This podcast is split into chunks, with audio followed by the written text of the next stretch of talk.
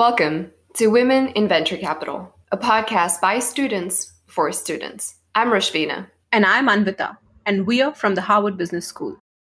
Our guest today is Marjorie Radlow Zandi.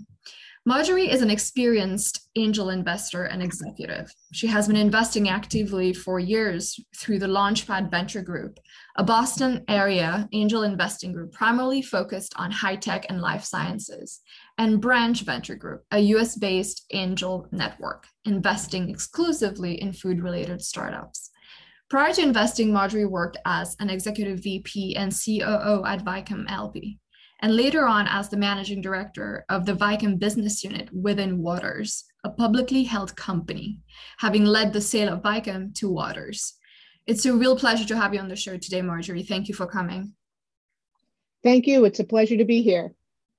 So, um, just to kick it off, I'll dive right into a little bit of your experience. I mentioned you spent almost a decade at VICAM in a number of leadership positions.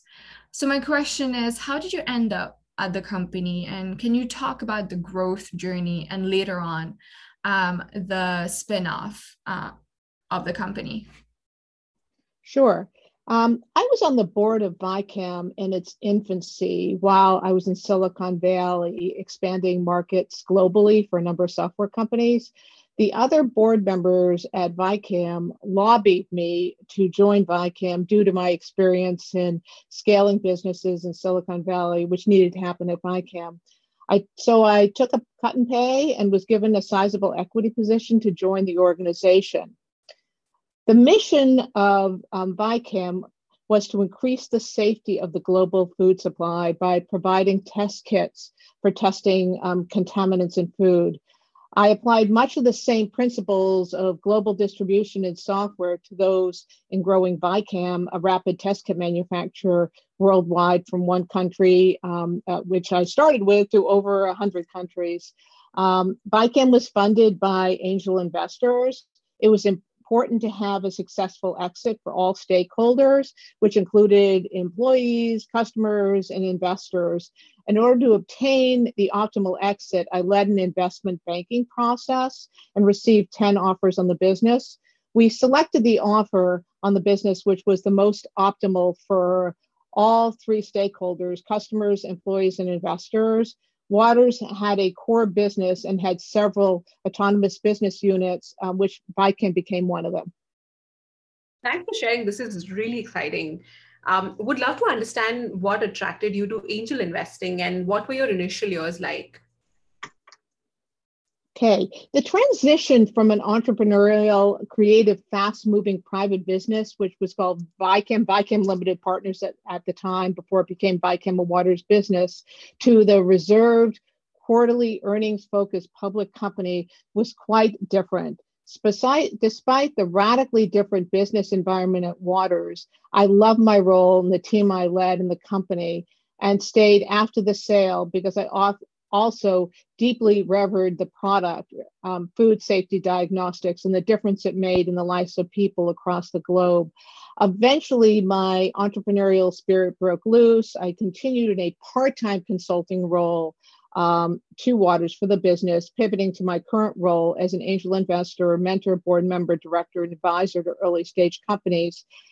As a first time angel investor, I needed to get up to speed fast in investing. I was deeply knowledgeable about the industries I'd worked in and need to learn more so I could apply this knowledge to evaluating early stage companies across many different industries. Being exposed to numerous startups, scouting for those companies and hearing their pitches, plus my time as an angel investor, learning from my angel colleagues and participating in the numerous education programs at Launchpad Venture Group made me a better and more confident investor. So now I invest money and time in teams and missions that I believe in and actively seek out female and people of color founders and leaders worldwide who have deep passions to drive to succeed. Amazing. And just staying on the investment topic, are there any trend or themes that you're really excited about within innovation, um, especially now that we're, as some people say, in a new world post the pandemic? Oh, absolutely, there are. Um, this the themes I see is one is based on so much e-commerce. We're all shopping more online, and that is really important with food also to see all the ingredients in food. And um, before this company um, came on the scene, only um, it was very usual to see only 60% accuracy in some of the labeling that you'll see online. This is this company has brought it to about 90 9% um, accuracy. And now I think it's they've done some additional work is even more. It's called food space. So it's that whole better for you food concept of transparency in food, but also in the better for you food category is um, companies such as Waku, which is a um, from the a product from the Andes that was brought here by a um, a um, entrepreneur from there and it's really to have a very good tasting alternative to kombucha for gut health but one that tastes quite good.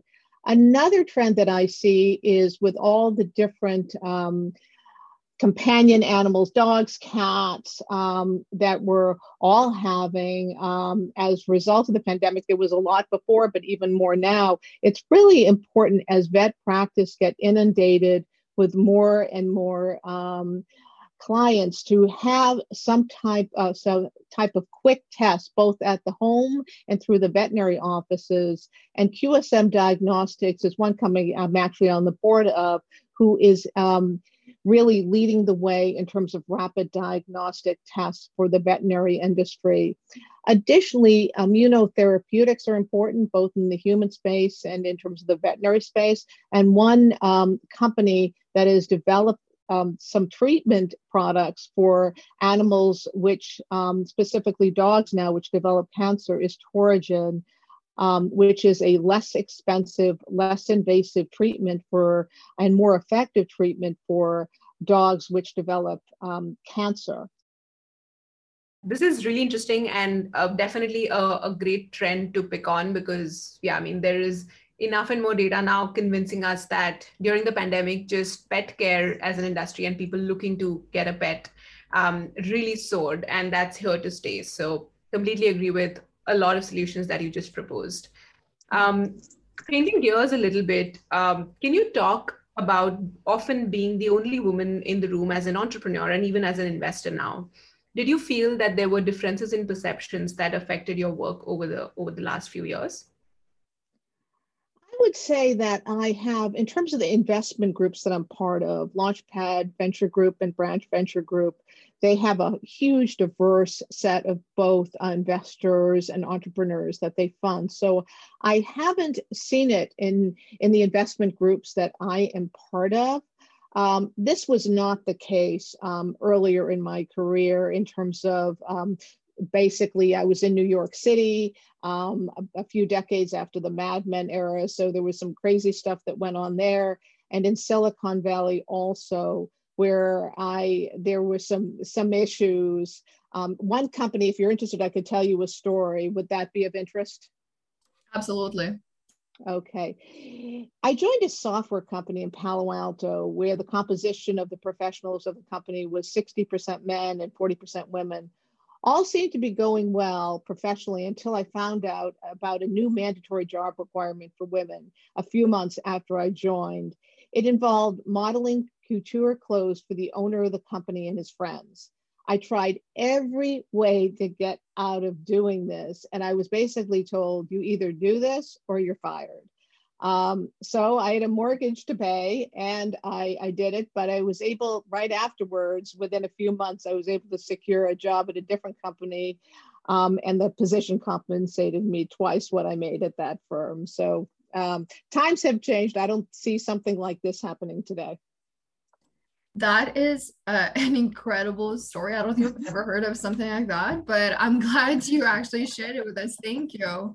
Um, and I'm going to stay on the on the same topic. So, in an article you wrote for um, Thrive Global, you talked about the need to level the playing field for women and people of color.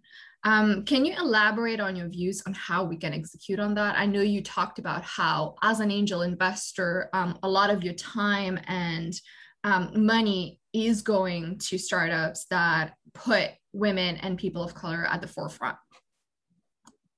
Yes, that's right. Um, and actually, the majority of my investments are um, in terms of um, entrepreneurs who are people of color or women. Um, but I think as a whole, if angel investment groups like what Launchpad Venture Group does and what Branch Venture Group does diversifies their investor pool by sex, ethnic, and geographical background. It's either easier for female founders, people of color, people from other countries to invest to investors who they um, relate to and uh, see seeing someone that looks like themselves. Um, and that really helps quite a bit. Additionally, um, angel investment groups need to intentionally recruit more qualified women, people of color, people from diverse backgrounds to be angel investors. And angel groups should really identify um, those companies that they funded, particularly so they can show the commitment to a whole diverse set of entrepreneurs. I think that's really going to help the ecosystem. I would also say that there is more and more groups and mentoring groups and connection groups out there. Some that I'm part of is um, Harvard University Capital Partners, the Venture Mentoring Network of Northeastern University, the Capital Network, um, One Valley out of Silicon Valley, Manatee Mentors, which is based in um, Switzerland. And they're all um, devoted in, in many ways to helping entrepreneurs of many different backgrounds. I think the opportunity to improve is there's a still a challenge globally in investment in the early friends and family rounds um, for many um, economically um, challenged people throughout the globe. And I think that's where a big opportunity for improvement would lie. Absolutely echo everything you've said. Um, and it resonates with a lot of what we've heard from uh, a lot of the exceptional women we've had on the podcast so far. Thank you so much, Marjorie. Um, that wraps up our um, Q&A, but I do want to end with some fun and really short questions that give us a little more insight about who you are as a person, um, personally and professionally. So if you're good, we're going to get started. Um, okay. I'll start easy. The first question is, uh, given that you mentioned pets, are you a dog or a cat person? Absolutely a dog person. Okay. Especially to me, particular, I love standard poodles. Absolutely. Oh, amazing. yes. Poodles are, yeah, that's my priority. Whenever I get a pet, that's definitely what I'm going for. Mm-hmm. Um, any books or even TV shows or movies you've watched recently that um, really inspired you? I would say um, it's actually an oldie, but I reread it um, recently. It's uh, the book Getting to Yes. It's really, and I think a lot of our political leaders could learn a lot if they implement some of the strategies in that book also. It's really um, negotiating based on common interest. It mm-hmm. doesn't have to be a win lose um, scenario, just really keeping that in mind in the many activities that one does. Great. And um, my last question for you, and, we love asking this to our guests, but who has been a, a role model in your life? And this can be personal or professional. I would say, um, actually, I would say it's more on a personal level. It would be my grandmother. My grandmother came from the um, aristocracy um, in Russia in St. Petersburg. And she came from a very aristocratic family and had to leave the country because of the revolution about 19 years old. She um, came to a country, had to learn the language, had to, and then what she did is she developed herself um, into an artist. And actually, she had several uh, showings of artwork both in Boston and New York City. But for her to make that transformation from one country to another, her brothers did also. And one of her brothers, actually, um, my great uncle, became one of the top tax accountants in the world. And it was part of, he was actually one who helped bring Al Capone down. And the other great uncle of mine, um, became a world-renowned conductor, Andre Kostelanetz. But this is from a um, an immigrant family coming over to this country and really um, trying to make it in a different way and in a different environment. Um, the three stories of them are just hugely inspirational to me. She sounds absolutely exceptional and inspirational, I'm sure. um, thank you so much, Marjorie, for joining us today on the show. I'm sure our listeners will really enjoy this conversation. Okay, thank you for having me.